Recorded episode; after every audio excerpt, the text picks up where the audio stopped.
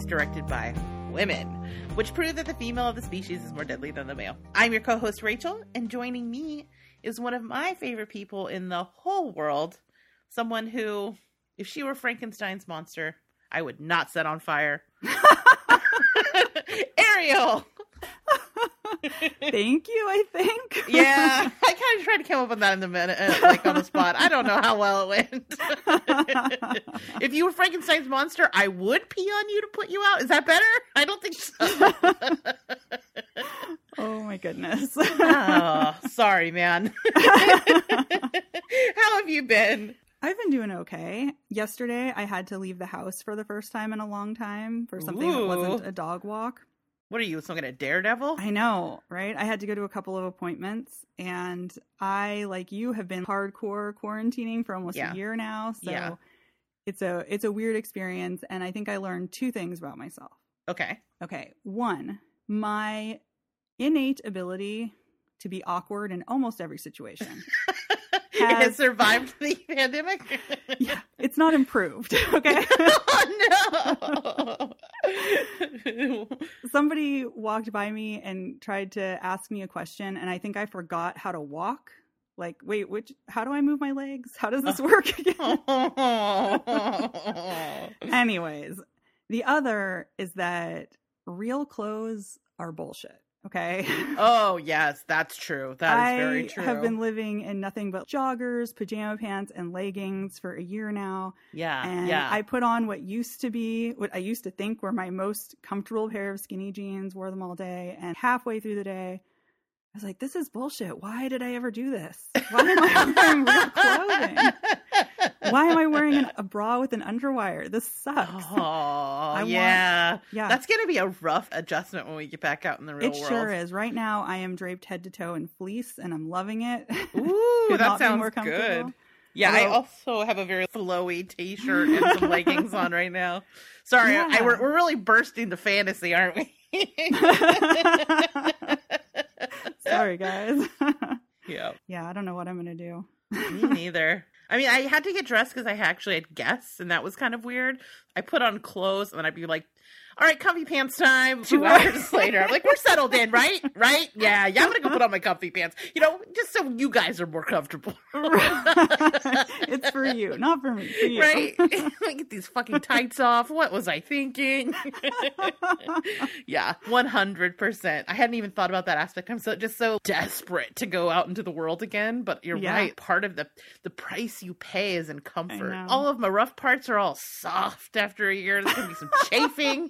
I'm just like not ready for this. I'm not ready for this. you really opened a can of worms with this comment. you were sure not ready did, for this. So guess what, Ariel? hmm. You know what time of the year it is? what time of year is it, Rachel? It's Women in Horror Month. Hey, wah wah wah wah wah. Who needs a sound effect board when you have me? I know you need to create some stingers. You know, I we know, need a wig cop one too. That's like a siren and then wig cop, wig cop. You know. Yeah, you're right. If I knew how to do that, I would do that. I mean, my friend Justin on Here's Johnny has an actual soundboard. oh wow. I know. I think it was very expensive. But it's Oh, pretty well, cool when doing he like pops out of nowhere with a little sound effect. It's it's Yeah. impressive. It's impressive. We're gonna need a lot more patrons before we can afford that. Yeah. but yeah, it's Women in Horror Month. Are you stoked? It's our time of year. This is where female ascendant this month. Yeah, no, it's super exciting. And it's amazing because there are so many women directed horror movies that are coming Mhm. out this year. Mhm. It just keeps Mhm. growing and growing, which is awesome. Yeah, every year we do a daily recommendation on our Facebook, and this this year it'll extend to our Instagram and basically all our social medias, Twitters and whatnot. Parler, no, just kidding. Big old JK. But yeah, so this year when we were making the list, like in past years, we kind of felt I felt like we kind of had to stretch, especially. You know, this is the 12th Women in Horror Month that we've celebrated. We've been celebrating it since the first year. And I remember in that first year, we were on the struggle bus, man. it was hard. And Yeah. now I just wrote out the list of things that have been announced as of January, and we had almost all 28 days covered. Then I was like, oh, well, we'll, we'll see if we can find a couple books, maybe some horror books to add to this list that we can get excited about. girl. Yeah, there's I so need many. a whole another month just to cover the all of the horror novels coming out that are written by women this year. Oh, it's so great. Yeah, I really feel like I mean, obviously we have nothing near parody, but I do feel like in these little milestone moments, you can really see that the industry has shifted somewhat. Yeah, we're making strides, definitely. Yeah. I always joke that I decided I needed to do this podcast after that Jason Blum interview where he couldn't with a single Right, female right, horror director. And as much as that pissed me off at the time, I kind of feel like that was a little bit of a watershed moment where people were like, "Excuse me, though." Yeah, it does seem like it opened up conversations and for women to raise their hands and be like, "Hey, I'm here. I Give exist. I'm not invisible. Yeah. yeah.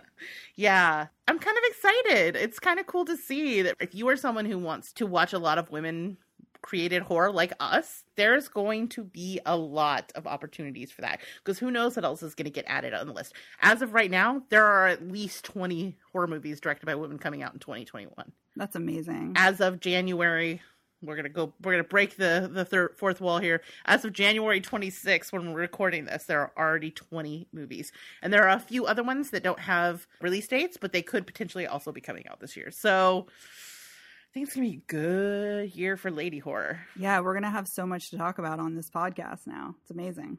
Oh, that's the other thing we probably should talk about, huh? That we had a plan for what we were going to be Oh covering. shit! Yeah, we should talk about that. Yeah, yeah, yeah. Sorry, yeah. everybody. You want to break it down? I've been talking a lot. Yeah, so we had planned for this episode that we were going to review the Buffy the Vampire Slayer movie, but instead we are going to be covering a movie called A Nightmare Wakes because it is coming out on February 4th and we wanted to be able to cover it and talk to you guys about it. So we're going to push off our Buffy episode for a little bit later down the line. Yeah, I mean that's we're still definitely definitely going to cover it. Probably three or four episodes from now. Yeah. So if you watched it, don't worry, we're going to talk about it. It's just kind of some a couple of movies have jumped in front of it, so we're going to cover those first because, like I said, they started announcing movies coming out, and we were just like, it'd be crazy if we don't cover these. So yeah, exactly. yeah, we had a we had a Discord chat and we came to a consensus. So don't worry, you Buffy heads out there. We are definitely going to be covering that. but first up, we'll be covering this one, which is kind of a perfect way to kick off Women in Horror Month because it's not only a woman directed horror film, but it's a woman directed horror film about one of the most famous women who worked in the horror space in history. So I have the layers is what I'm saying. Layers. We're layers deep here. Right. Right. So so yeah, so happy women in horror month to you and to everybody out there who's celebrating horror making ladies. This is our time. awesome. All right. Anything else before we head into our review? no. One last thing. Ariel, for those people out there who have are now listening to us for the first time ever, first of all, welcome to the party. Secondly, what is our spoiler policy around here? Yeah, so we spoil everything the beginning, the middle, the end. We're going to spoil all of it. We're going to talk about all the twists and turns in a movie. This one, by the time this episode is released, you might not have quite seen it yet, but I think you should still listen to our podcast. If not, though, go check it out on Shudder and then come on back and listen. I think we should maybe just give some general thoughts for people who are like, is Sure. it worth my time? Should I watch it? Da, da, da. We'll give those thoughts and then we'll dig into the review before we get into the major spoiler section. So hang out. We will put up a spoiler wall so that you can at least find out if this is the type of movie that you want to watch. Yeah. Yeah. All right. So, but before we do that, so this is a spoiler free area. Ariel, can you tell me a little bit about the director and the production of this movie? I know it's not out yet, so it's fairly limited, but anything you could find out, I would love to hear. All right. So, uh, like you said, there isn't a ton of information out there yet because this movie hasn't been released yet. So, there aren't a lot of interviews with the director. So, this week, like we said, we're covering A Nightmare Wakes, directed by Nora Unkel. I believe that's how you say her last name, but it's possible it's pronounced some other way. I haven't been able to find any audio of her saying her name herself. So, Unkel. Unkel? Yoon Unkel? Keel. you know what? It could be any of those. Honestly, I get it wrong just about every time. I think so it's would quite obviously that last one. I don't I don't know what you're talking about.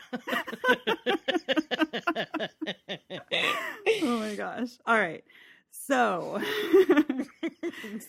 she went to high school in Davis, California. She graduated from NYU Tisch School of the Arts, which is super impressive. Yeah. She earned a degree in film and TV production and she minored in music and history. Oh, cool. That's interesting. That I mean, you, it's so interesting to watch what their backgrounds are and then what kind of films they end up making. And a lot of times, like in this, I feel like you can draw really clear parallels between that background and this film. Yeah, totally. Mm-hmm. Especially the history part of it. Yes. Yeah. Yeah. Specifically, yeah. So, previous to A Nightmare Wakes, she directed four short films, two of which she also wrote. And then from 2012 to about 2016, she worked in the sound department on a bunch of short films. There were just a ton of them that she did that for. And she did everything from operating the boom mic to even being a sound editor. Cool. She then co founded Wild Obscura, which is a production company focused on content for women, by women, and about women. Oh, is really interesting. That's Yeah. really cool. What is it called? Wild Obscura. All right, I'm noting this. and she's produced close to 20 short films. So she is currently a writer, director, and she also does post production supervising work. Hmm. So she is both the writer and the director for the film A Nightmare Wakes, which we're reviewing today. And that film is about Mary Shelley and her process and what happened to her while she was writing Frankenstein. So Nora Unkel says that what most people don't realize is that Frankenstein is really a metaphor for motherhood and a story about miscarriage because that's exactly Mm. what Mary Shelley was going through as she was writing the book.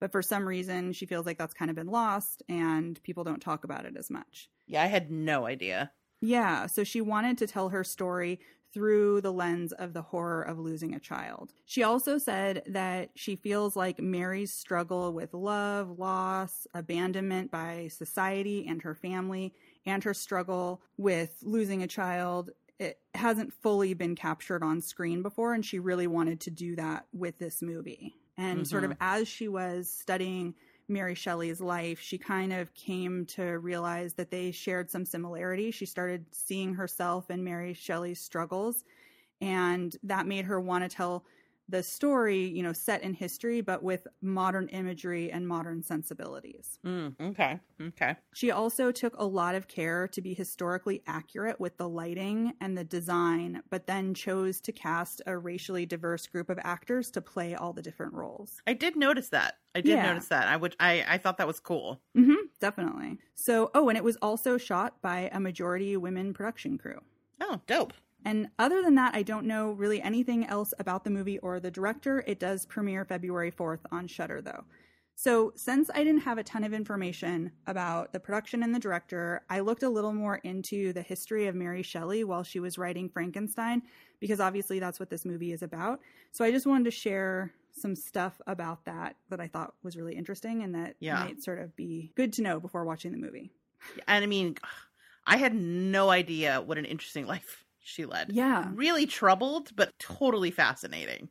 Yeah, yeah, I think she's a really interesting woman and it would I would be curious to read a biography about her now that I know Mhm. sort of a little bit here and there about her life. Yeah, definitely. Yeah, so one of the things that I did not know about her is that she's the daughter of Mary Wollstonecraft, who if you that that name doesn't sound familiar, she's a super famous feminist. She wrote uh, The Vindication of the Rights of Women. Uh huh. I had no idea that they were related. I don't know Crazy, right? Yeah. So sadly, though, Mary Shelley didn't really get to know her mom because she died shortly after she was born. I don't know. This is sort of veering off, but it's so sad because apparently what happened was that just that the doctors and stuff that were involved in her giving birth contaminated her body essentially, and she ended up with an infection and dying. oh shit! Is Yeah. that what happened? I saw something about like a fever, but I didn't realize it was actually related specifically to. Yeah, because I guess they weren't using clean technique back then. No, they were not. no, they were not. Yeah. Okay. Anyways, so when she was 16, that is when she started her relationship with Percy Shelley. He wasn't that old, but he was a number of years older than her. I think he was around 22 at the time. If that name doesn't sound familiar to you, he's a famous poet. You might know him from his poem Ozymandias. I think that might be the only one I've read of his, but so she got together with Percy Shelley and they had this sort of tumultuous love affair. He was married when they got together and his wife was pregnant at the time. their relationship was not approved of by either of their families, and it was not approved of by society either. So that proved really difficult for them. Because of this, she and Percy ran off and went traveling, and they took her stepsister Claire with them. And then in 1816, Claire, her stepsister, was pregnant with Lord Byron's child. Although I was reading that I guess there were a lot of rumors that it was actually Percy Shelley's child she Yeah. was pregnant with. Yeah. So after Lord Byron fled to Europe because he was involved in his own scandalous life that people weren't approving of. Well, I mean, he just didn't want to be killed for sodomy. Uh yeah. Yeah, I mean, because it was a capital crime at that point. Apparently, he was just Yeah. like, "I gotta go," because he was bisexual. Right. And then there was also I also read that he was people thought he was having a relationship with his sister. Oh, I didn't read that one. So I don't know if that's actually true or if it's just something that people thought because people suck. I don't know. One fun detail, I don't know if you saw, but when Percy was sort of courting her, they would meet at a cemetery, the Yeah. cemetery where her mother was buried. And they had sex on her mother's grave, right? Yeah, she lost her virginity to him. yeah. I wasn't sure if I should bring that up or not. I mean, I just think it's so like awesomely gothy Yeah, that definitely. that the writer of Frankenstein lost her virginity on a grave. That's I don't That's know. true. There's worse ways to do it. yeah, yeah, no, good point, good point. All right, so after Lord Byron uh, fled Europe, Claire convinced Mary and Percy that they should follow him because she wanted to be able to go talk to him. So he went off to Switzerland and they followed. Okay, so now I'm going to take us on a little bit of a detour. Okay. All right, so the story of Frankenstein is actually also connected to the story of the eruption of Mount Tambora in Indonesia. Whoa. Okay. this is new information. I do not know this. All right. So that eruption was the deadliest volcanic eruption in history. Okay. It was huge. And the next summer, Europe was covered in a fog and frost. And it destroyed crops. They weren't able to grow because it wasn't warm enough. So all these crops failed. So there were famines. Because of this, also, there was a lot of political upset. And then there was also a cholera epidemic that went worldwide. Whoa. So all this was sort of happening at the same time. 100,000 people died from the aftermath of the volcano. At least a million people more died from starvation because of the famine. And then tens of million people died worldwide from the cholera outbreak. So- You thought 2020 was bad. I know, right? so, how is this related to Frankenstein? So, they went to Switzerland. They were hoping for a nice vacation out in the sun, but the weather was so terrible that they were trapped inside most of the time. So, Percy and Lord Byron became really good friends really quickly, and they abandoned all of their travel plans and instead they rented houses near each other on Lake Geneva and they started spending all of their evenings at Lord Byron's mansion, which he had rented with his doctor, John Polidori. Mhm. And they would read poetry and talk all night. Okay, so now while all this is happening, Mary is going through a really hard time because she has suffered a very traumatic miscarriage and she has lost three babies in infancy. So Mhm. just a, a really rough time. yeah. So, because of the terrible weather and them being trapped inside all the time and everyone's lives being pretty dramatic, they started to have conflicts with one another. Lord Byron was annoyed with Claire, the stepsister, for attempting to get his attention all the time. Mary was fighting off sexual advances from Polidori, and Percy was just depressed. So okay. it was a bad time, is what I'm trying to say. right, right, right. so the weather got really bad, and they ended up being trapped inside Lord Byron's mansion for three days straight. And the tension at this point was at an all time high. And so, in order to kind of combat that, they started reading horror stories to each other. And this is Mhm. kind of the famous night that a lot of people know about when Frankenstein was created. Right. So one night, Lord Byron gave them all a challenge write a ghost story better than all of the ones we've been reading. And then they all started coming up with stuff. So Polidori came up with one about a blood sucking hero who apparently a lot of people think that he was actually writing about Lord Byron. Oh, that makes sense. Yeah. he later turned that into a novella called Vampire, and it was the first vampire book to ever be published. Oh, really? So he actually beat Bam, Bram Stoker to the punch? He did. Apparently, Bram Stoker read that and took some inspiration from it. Oh, it's scandalo. Yeah. So Mary Shelley really wanted to come up with a story as well, but she was hitting a brick wall. She just couldn't come up with anything. Until one night she couldn't sleep and there was a terrible storm. It was like thunder and lightning, a big storm, and Would she you say a- it was very, very frightening? this is why I'm friends with you, Rachel. Sorry. so Mary Shelley wrote later, I'm going to quote her now. I saw the hideous phantasm of a man stretched out and then on the working of some powerful engine show signs of life. So Mm. during this storm, she had a vision, and that's what she saw. And she, yeah, started writing, and she published Frankenstein or the Modern Prometheus in 1818. Wow. Yeah. So I think the other thing that's interesting to know about Mary Shelley is that she lived a lot of her life with a lot of trauma because of these miscarriages and losing Mhm. all these children, but also really dealing with sexism all the time, too. And the fact that she was ostracized while she and Percy were together because she hadn't had an affair with a married man. The wife was pregnant at the time and she killed herself. It's all really sad, but not really her fault, right? Right. But everybody ostracized her her family, his family, and just the general public. And then Percy Shelley actually died at the age of 29. He drowned, but she had to live the rest of her life with people judging her and shaming her Mhm. for what she Mhm. did. So, yeah. Anyways, I thought Well, that was all pretty interesting to know. yeah, definitely. Yeah. It's really that's what I'm saying. And the thing is, is you're barely even scratching the surface of all barely the stuff. scratching the surface. And I also, just as a disclaimer, want everybody to know I did some research, but I'm not a historian. And so there were a lot of conflicting accounts that I was reading about some of the details of these interpersonal relationships. So Mhm. if anybody is listening who knows more than I, p- please feel free to contact us and I'll make a correction in yeah, the next definitely. episode. But I wish that would be a very in-depth biopic of her. I know that there are some, but something that really kind of got into her whole life because it's fascinating. Yeah, I would love to see that. I mean, it's real life Bridgerton. Only Yeah, really yes. fucked up. Yeah, very, very true. yeah. Yeah, I mean, especially because there were so many affairs happening and uh, and just rumors spreading all the time. Yeah, Uh, they believed in free love, Right. so it was. I think there was a lot of intermingling. Although I don't know how much mingling Mary Shelley did. I feel like she mostly had emotional affairs, is from what from what I saw. Although Percy was a little more hands on. Uh, yeah,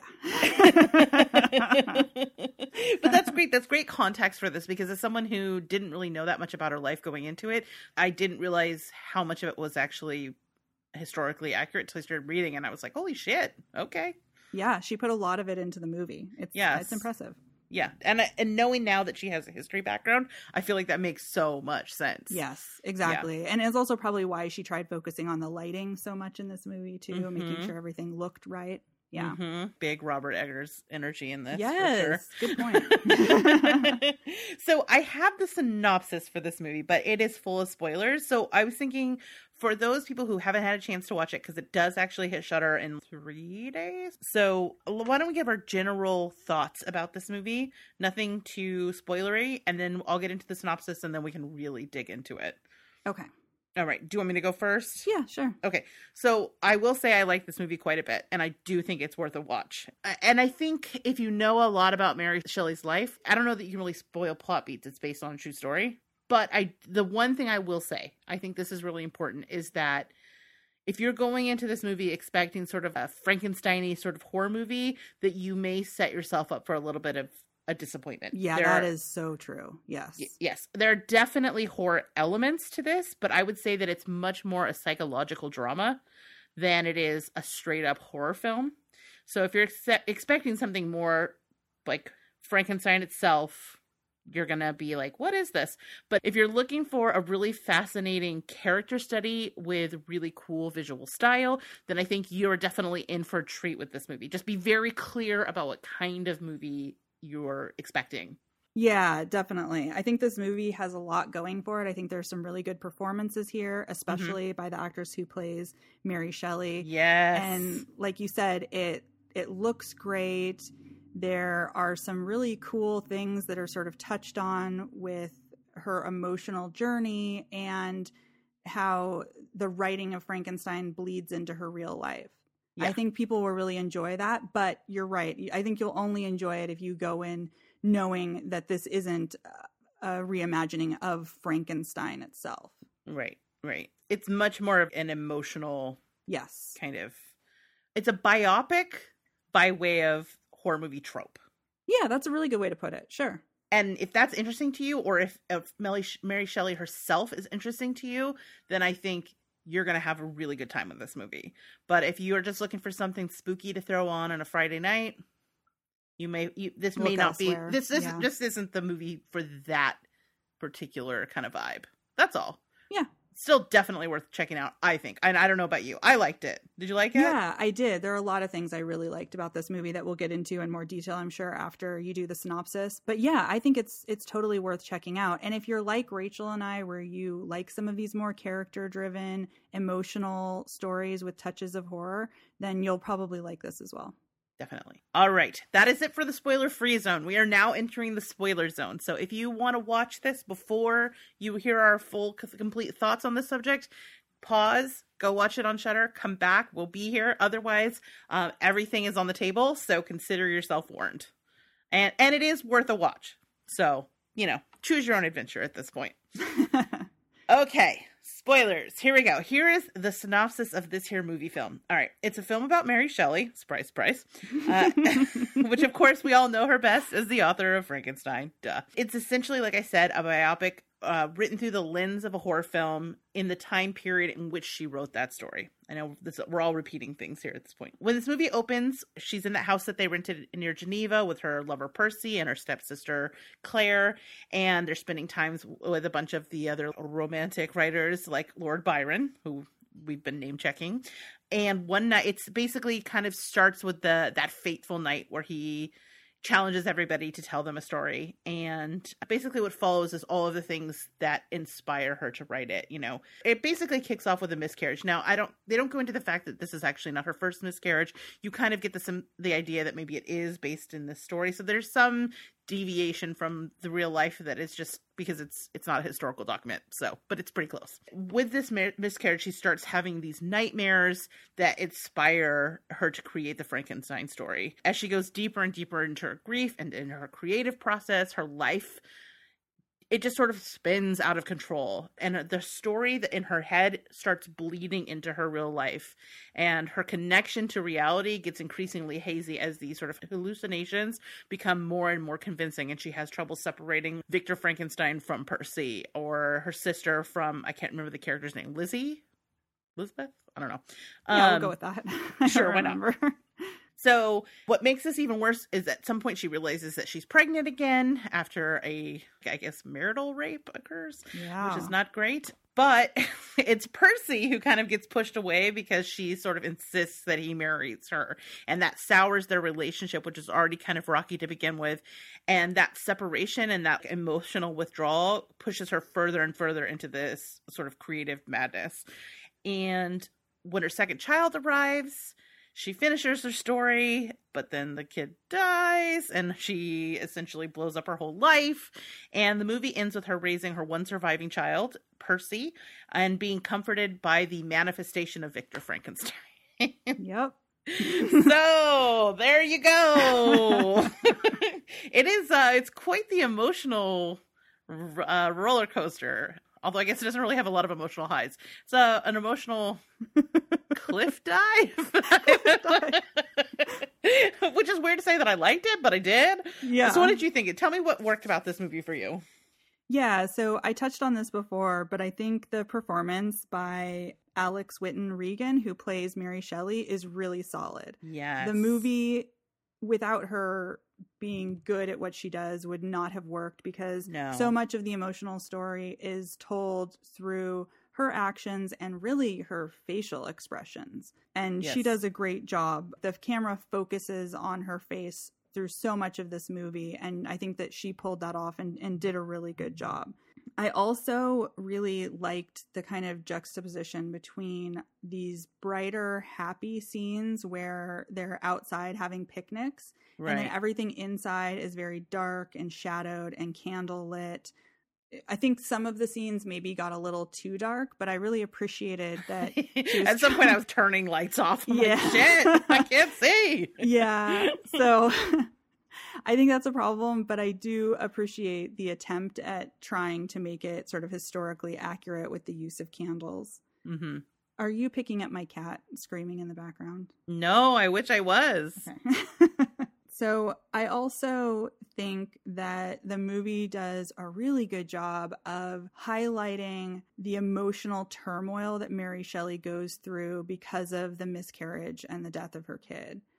It mm-hmm. sounds like from everything that we were reading that that's something that she definitely struggled with in real life and I think this movie really shows just the impact of that mm-hmm. on her. Okay, one of the other things that I really liked about this movie was all of the ink and blood imagery in this. Yes. There yes. is I mean, this really shows sort of the gore of pregnancy and miscarriages, but also the ink, all of the ink stuff I thought was really great. It mm-hmm. bleeding onto things, into her clothing. There's this really cool scene where you think she's crying, but then what drips down her face is black ink that she's yeah. been writing with.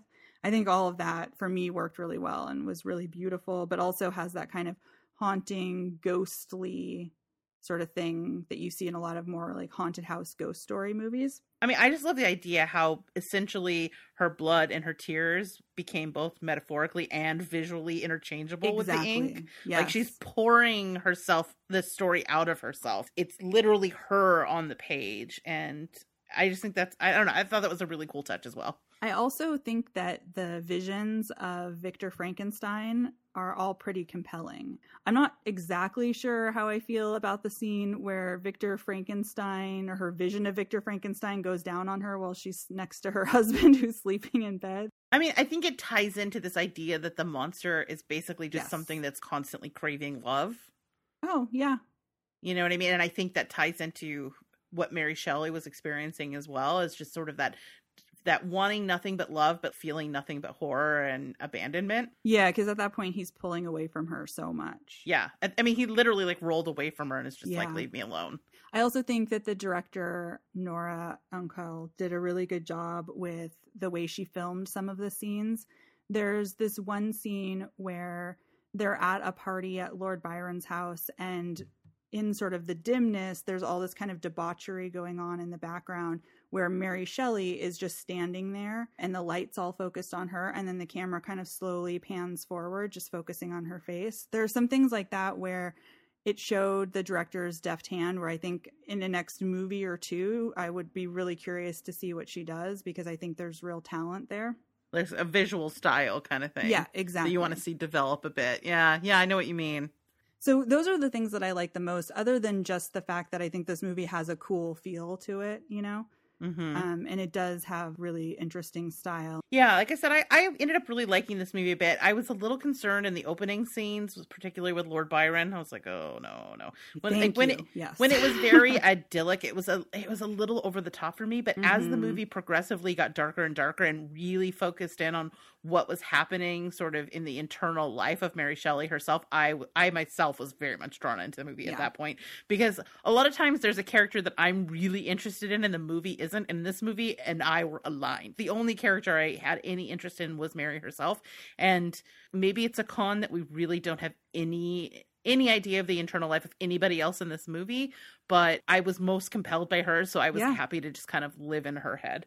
I agree with you. Alix Wilton Regan's performance was really strong in this. I was looking over her IMDb and it looks like she mostly does voiceover work. Oh, that's interesting. I would not have guessed that. Yeah, she's done a ton of video games, cartoons, huh. all kinds of stuff. Very little in front of the camera stuff, wow. and I, I, was I was really surprised. We need to get her in front of the camera. Yeah, I'm impressed. Doing live action stuff a lot more because I think her performance is so gutsy and so vulnerable and totally unself-conscious and it, it, it, it requires her to do a lot of intense work. There's a lot of sex scenes but there's also a lot of real emotional rawness and vulnerability that she has to communicate and i feel like she really nailed it and and the character herself is extremely nuanced. On one hand she's very relatable and like i said very vulnerable. And so you feel have a lot of empathy for her. But then she also is very she's she's kind of awful at other times. When she goes through her postpartum and is just completely out of touch with the baby because all she cares about is percy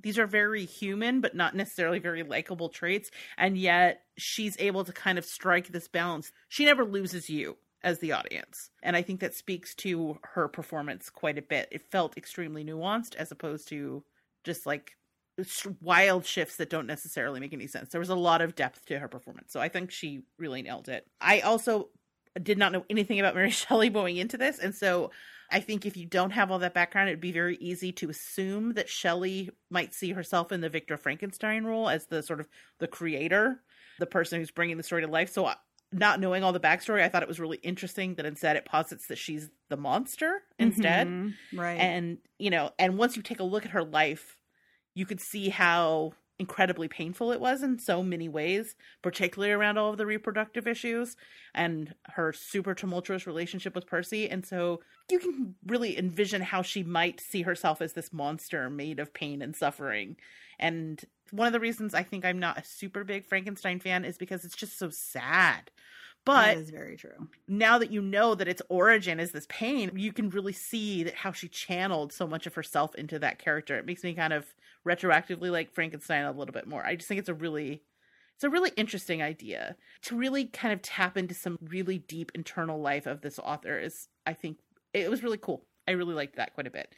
I also think it's kind of I don't know if ironic is the right word, but I do think it's interesting that this movie is about watching her struggle to have a child or, you know, have a child that survives. I mean, eventually she did have one that made it, but right. we see her lose them time and time again, or we see her lose two, but we know that she lost them time and time again. Well, at the same time, through that process, she end up essentially conceiving a story that has become immortal. It's kind of awesome. Yeah, that's beautiful right? There's some irony in that and it's just i think it's very compelling that she basically created there's a quote in it about how the monster is fearless so that gives it power. And mm-hmm. i kind of feel like you could almost hear her saying those things. She's been through so much. She found she created some sort of power out of making the story and she's this woman who has essentially lived her entire life in an incredibly precarious situation.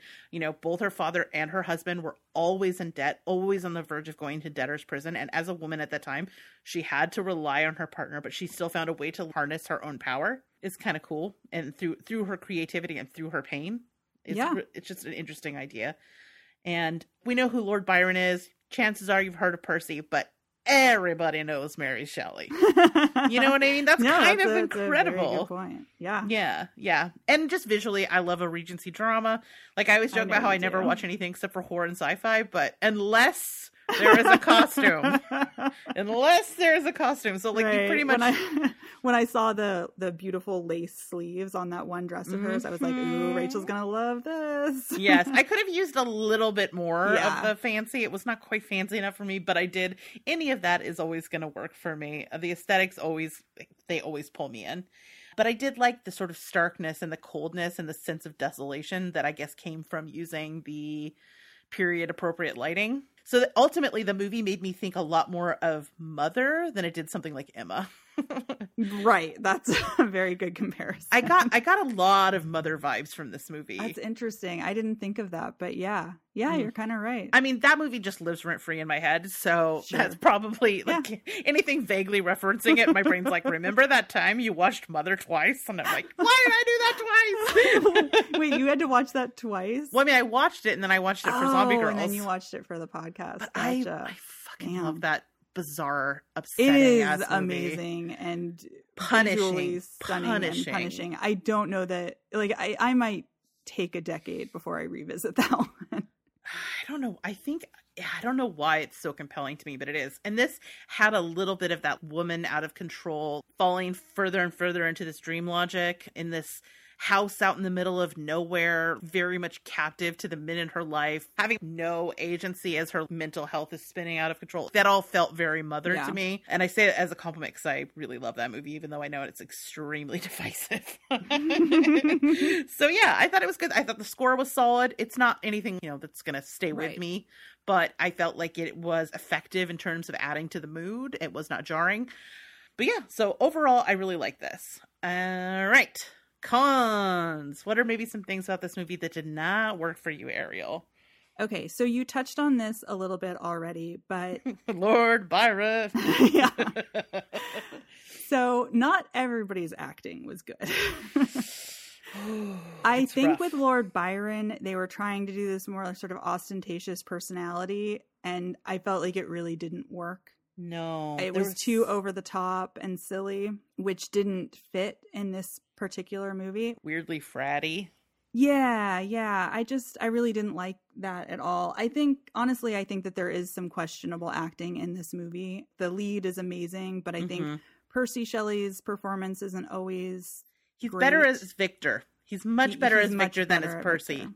Percy was creepy to me. Victor, I was like, okay, he could get it. Yeah. The stepsister was fine, but I don't think she was Fine. Yeah, she was just fine. Yeah. Not everybody in this film is actually British, and I think it showed. Yeah. some of the accents were a little hit or miss. Yeah. Oh, yeah. I, I totally did the Google too. I mean, I was helps- listening and I was like, wait a second, that person's not British. There's a lot of Americans doing Yeah, British accents in it. Yes, like if I are. did an accent right now, that's what it would sound like. So, you know, like knows like. that's Yeah. what I'm saying. if you want to hear my British accent, join our Patreon and listen to Ah, our bonus that's episode right. that's coming up. That's right. It was so funny. I love it. I was like, okay, you gotta do the accent. And you're like, I hate this game, Rachel. like, yes. Oh my gosh. Okay, so yeah, so not all the Americans pulled off those British accents. They weren't perfect. I think that's especially noticeable towards the beginning of the film where they're Yeah. in the film more as it focuses more on Shelley, that that kind of fell to the background for me Right. and it didn't bother me as much as it did in the early stages. Okay, the other thing is this movie is only 90 minutes, which I appreciate, but I do think there were some times, especially in the first half of this film, where it dragged a little bit for Mm. me. That's fair. That's fair.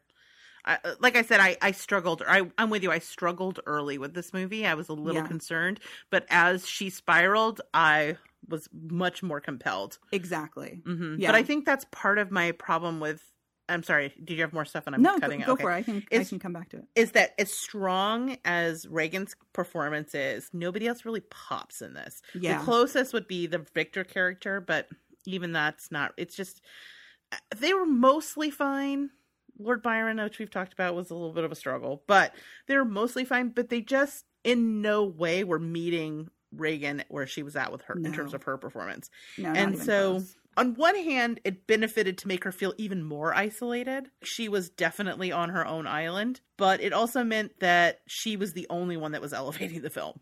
yeah, she's the most compelling part, which I think she should have been. It's just that there were other characters in this film, And- right. And it, But the movie doesn't seem to really care about any of that no, at all. it doesn't. So they're That's true. we know who they are in terms of their bio, how they relate to Mary, but we don't have any idea of who they are. Right. Yeah, that's very Yeah. true. So one of the things I really liked about this film were the way that they did the visions of Frankenstein, but I almost wish that stuff was a bit more fleshed out. Mm. and we had even a little bit more of that because I think that it was really compelling how that was bleeding more and more into her real life and she was having a harder and harder time telling the difference between her visions of Victor Frankenstein and the reality of her world but I don't always think that Victor Frankenstein was as compelling as her reaction to him No, that's true. That's fair. so the only other thing that I would really say is that you mentioned this in the synopsis that there are two marital rape scenes. Yeah. So Percy comes home drunk. She says no, and he rapes her. And then there's a scene later where he's passed out drunk and Mary just has her way with him. Mm-hmm. Here's the thing. I think that their relationship in real life seems like it was tumultuous enough. There was enough scandal and interesting things happening there that you didn't need to add that. And I feel a little weird about having people who really existed in real life in that role. Do you know what I mean? Mm-hmm. Having them both commit rape in this movie when we don't know that that happened and they're real people feels a little icky to me. I also feel like the movie kind of implies that both of the kids kids were conceived in those two It sure situations, does. which Yeah. I think is an odd choice. I completely agree. I really think you could cut those two things out of this movie entirely. We already know that she was struggling with connecting to Percy, that he wasn't being, you know, a great partner to her, and then later that she maybe wasn't being that great to him. I don't think we needed those scenes. I think they should have not made it into the movie. That's fair. I'd be curious to know because I know this movie was supposed to be historically accurate. If any of there's any evidence in her letters about that, but I do Yeah. feel like if if it doesn't actually exist in the historical documents, you're right. Should have got cut. Yeah, it I mean, doesn't really curious to add to, the story. You know what I mean? And that's when things cross over from being into areas of gratuitous for me. Right, exactly. Does it actually say? Does it actually add anything to the narrative? Is it just for shock value? It, are they trying to say something about the like conceiving these kids? You know, I I don't know that. Like I said, if it's not historical, if it that it belongs in the movie. Yeah, totally agree. So I have one other con, and this is a me con. Okay. This movie is not super misophonia friendly. Oh God, shit! I didn't even think So, about that. when you were talking about her bio and you were talking about how she worked in sound and stuff, she was having some fun with the sound. I was Yeah. having less fun with the sound. Oh. The lapping waves right to open up the movie. I was like, ooh. I don't know if it would be as bad if I wasn't watching it with headphones on, but there are a oh, handful Okay. full of moments because I was watching it on my computer with headphones where I was like, oh no, I'm triggered. So for people who are very sensitive to that, there may be some moments that are a little uh, misophonia uh, intense for you. Oh, I'm so sorry. I Eh. didn't even notice. Must be nice. It's like say, like people who aren't afraid of spiders and don't have misophonia. What a free life you must lead. yeah, but overall, with the aside from those quibbles, some of them bigger than others. One kind of big one, and the rest of them are kind of like, eh, whatever. Yeah, I did like this movie, and Yeah, I would me too. recommend it to people, especially if you're interested in the history of women in horror.